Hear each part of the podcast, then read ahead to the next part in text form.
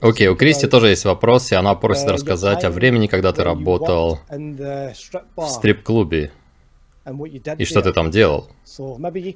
Может, ты расскажешь об этом в деталях? Я не работал там. Это было... Итак, планетоид Церера имеет несколько городов внутри, под землей. Там все под землей. Это подземные базы на планетоиде, на карликовой планете. И эти города внутри планеты соединены системой поездов.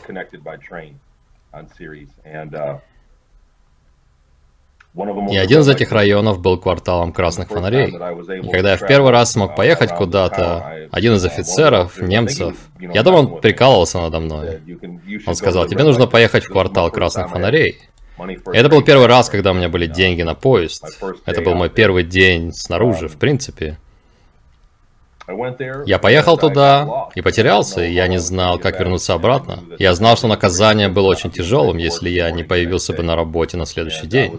Я потерялся в гражданском районе, где ни на ком не было военной формы. Первые двое, кого я увидел в форме, были инопланетянами. Я подошел к ним и спросил, и они знали, что я раб, что у меня был статус раба из-за воротника, который был на мне.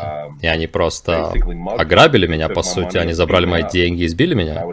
Я сидел там в крови и плакал на улице, потому что я знал, что мне не жить. Вышла девушка, это был стрип-клуб и бордель. Она вышла и помогла мне, она проводила меня до места, откуда я должен был добраться домой. И после этого мне разрешили посещать это место и просто сидеть там. И это продолжалось полтора или почти два года. Она спрашивает, может ли Тони рассказать об инопланетянине, которого он видел в борделе и как он общался с танцовщицами. Там было много инопланетян. Много кто приходил туда. Итак, одна из девушек, которая стала моей девушкой потом, она сказала мне, что ее забрали, но не в детском возрасте, а уже взрослые. На тот момент это был ее седьмой год, в 20 и обратно. То есть мы все знали, сколько лет уже прошло из наших 20 лет. Она сказала, что ее забрали, и какое-то время она была... Что все девушки проходили через другое программирование, не такое, как у меня. То есть не через МК Ультра, как я. Их брали, стирали им память, они просыпались и ничего не помнили о своей жизни. А потом они проходили через бандаж и садомаза и изнасилование. То есть из них делали секс-рабов. И она говорила, что она сначала работала где-то на земле. Я не буду говорить об этом в деталях, но что это была очень легкая работа. Она просто сидела в комнате, Раз или два в неделю к ней приходил какой-то мужчина, и они оставляли ей еду и уходили. Она сидела в заперти. И она сказала, что это была самая легкая работа, потому что она просто сидела и смотрела телевизор всю неделю. А потом ее перевезли на Марс, где была работа в борделе нон-стоп, когда люди приходили и уходили весь день. Это был очень быстрый оборот клиентов. Там были солдаты, молодые люди, и она ненавидела это, это было пыткой, потому что она работала 12 часов в день. Один клиент тут же сменял другого, поэтому она ненавидела это место.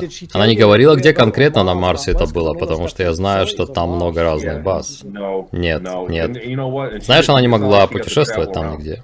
Она сказала, что была на Марсе два года, и она была рада быть в этом борделе на Церере, потому что здесь она могла сказать нет. То есть, когда ее покупали для секса, то есть шли к ней в комнату и вели себя как-то неправильно, она могла отказать в услугах и выгнать клиента. То есть раньше у нее не было такого права.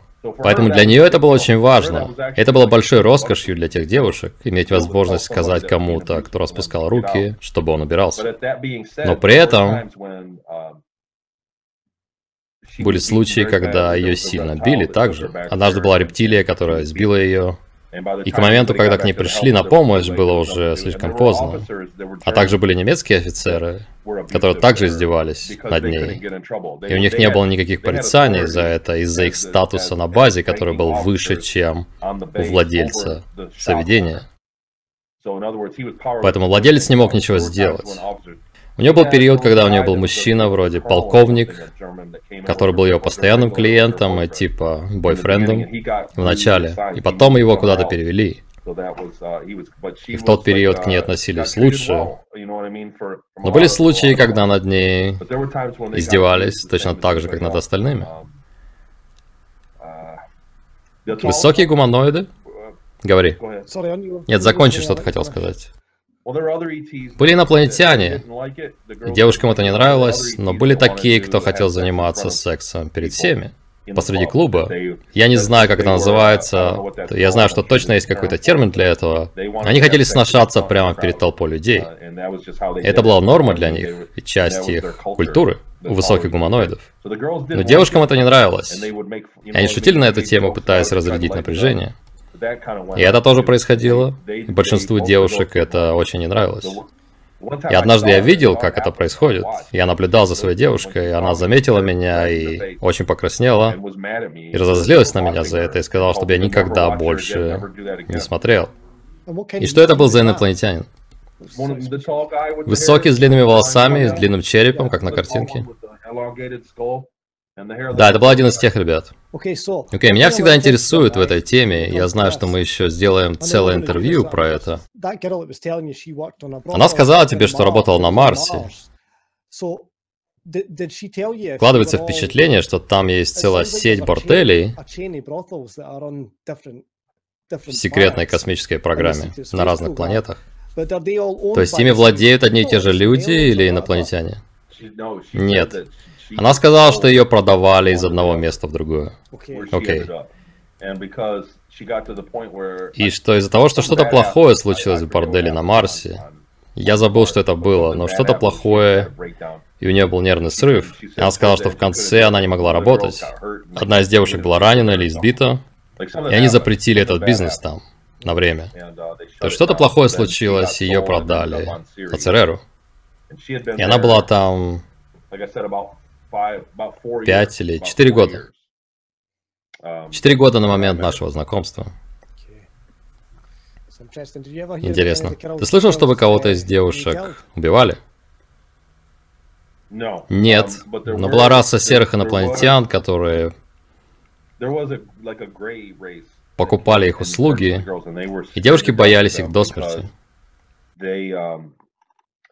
Потому что они создавали сильную телепатическую связь во время секса. И это было нормой в их культуре, у этих инопланетян, так общаться с девушками. Но у девушек оставалось... Они всегда говорили, ты нравишься мне больше всех, я вернусь. Жди меня. Так они делали. И они как бы вкладывали тебе это в голову. Жди меня, я люблю тебя, я вернусь. И так они прощались. Но девушки сходили с ума. Были девушки, которые сходили с ума, думая, он вернется за мной, вернется за мной. Но после того, как проходил год, и он не возвращался, они сходили с ума. Не было никаких лекарств или средств от этого. Это были девушки, которые были в 20 лет и обратно. И когда они возвращались на Землю, они оставались сумасшедшими. Когда они возвращали их обратно в детский возраст, этот ребенок просыпался сумасшедшим на следующее утро. Что-то ломалось у них в голове из-за этой телепатической связи. Так вот, с моей девушкой тоже было такое, но тот парень вернулся. И после этого она сказала, что они даже не занимались сексом, а только поговорили, и он как бы снял ее с крючка. И после этого все прошло. Но это телепатическая связь и часть процесса соития для этой расы. И это была нормой для них, но земные девушки получали эту сильную привязку. Это была реальная опасность сойти там с ума, поэтому эта раса должна была платить гораздо больше денег за услуги. Окей, okay, мне интересно, и то, что ты рассказал, потрясающе. Но что мне интересно, это кто-нибудь из девушек привязывался к инопланетянам эмоционально? То есть не из-за телепатии, а по-настоящему? Да, да, влюблялись в инопланетян. Нет, слушай, телепатическая связь была очень реальной. То есть было много психически развитых инопланетян, которые были с девушками без особой привязанности. Но как только они устанавливали эту связь, некоторые сексуальные связи с инопланетянами были очень телепатичными и устанавливали очень сильную связь. И когда они уходили, девушка могла настраиваться на их волну, как бы.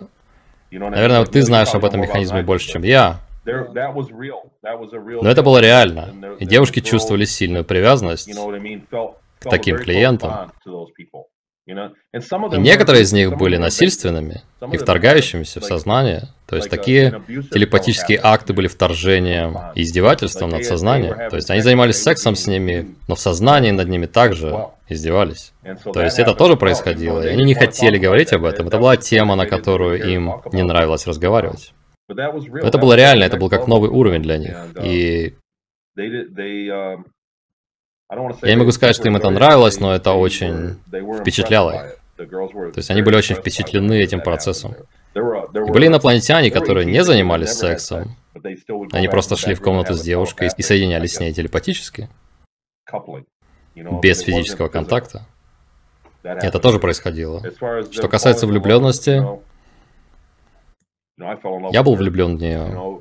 И надеюсь, что это было взаимно. Um, Но я был просто рабом. Окей, вопрос от Мэтью. Он спрашивает про гомосексуализм. Был ли он распространен и было ли это проблемой? Он поощрялся. Гомосексуализм не просто существовал там, но они хотели, чтобы солдаты и все служащие занимались сексом как можно больше. Потому что люди, которые сексуально активны, гораздо более продуктивны в работе. И у них была статистика на эту тему. То есть, если ты не мог быть с девушкой, тебе следовало найти парня, потому что они считали, что люди должны иметь больше здорового секса. И они поощряли всех, у кого была какая-то важная служебная функция, к сексуальной активности. Тот факт, что ты вернешься и будешь в другом теле после 20 лет и обратно, что ты получишь совершенно новое тело в конце периода 20 лет, это очень раскрепощало людей в колониях. То есть не было реальной угрозы. То есть да, были венерические заболевания, некоторые девушки заражались от инопланетян и переносили это очень тяжело и очень болезненно. Но что касается служащих там, это не было проблемой. Они наоборот поощряли и в том числе гомосексуализм. Это была бисексуальная среда, и это никоим образом не осуждалось, как это происходит на Земле.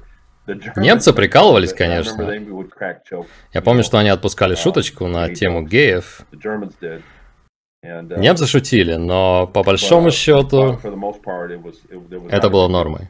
Окей, okay, а как насчет контрацепции? Да, была контрацепция. У них были презервативы. Окей, okay, это взрослая тема. Когда я вернулся, и хозяин отеля подарил мне время, и у меня был секс с этой девушкой еще до того, как она стала моей девушкой, до того, как мы стали парой, мы пошли в комнату, и там была антигравитационная кровать. То есть кровати, на которых можно было отключать гравитацию.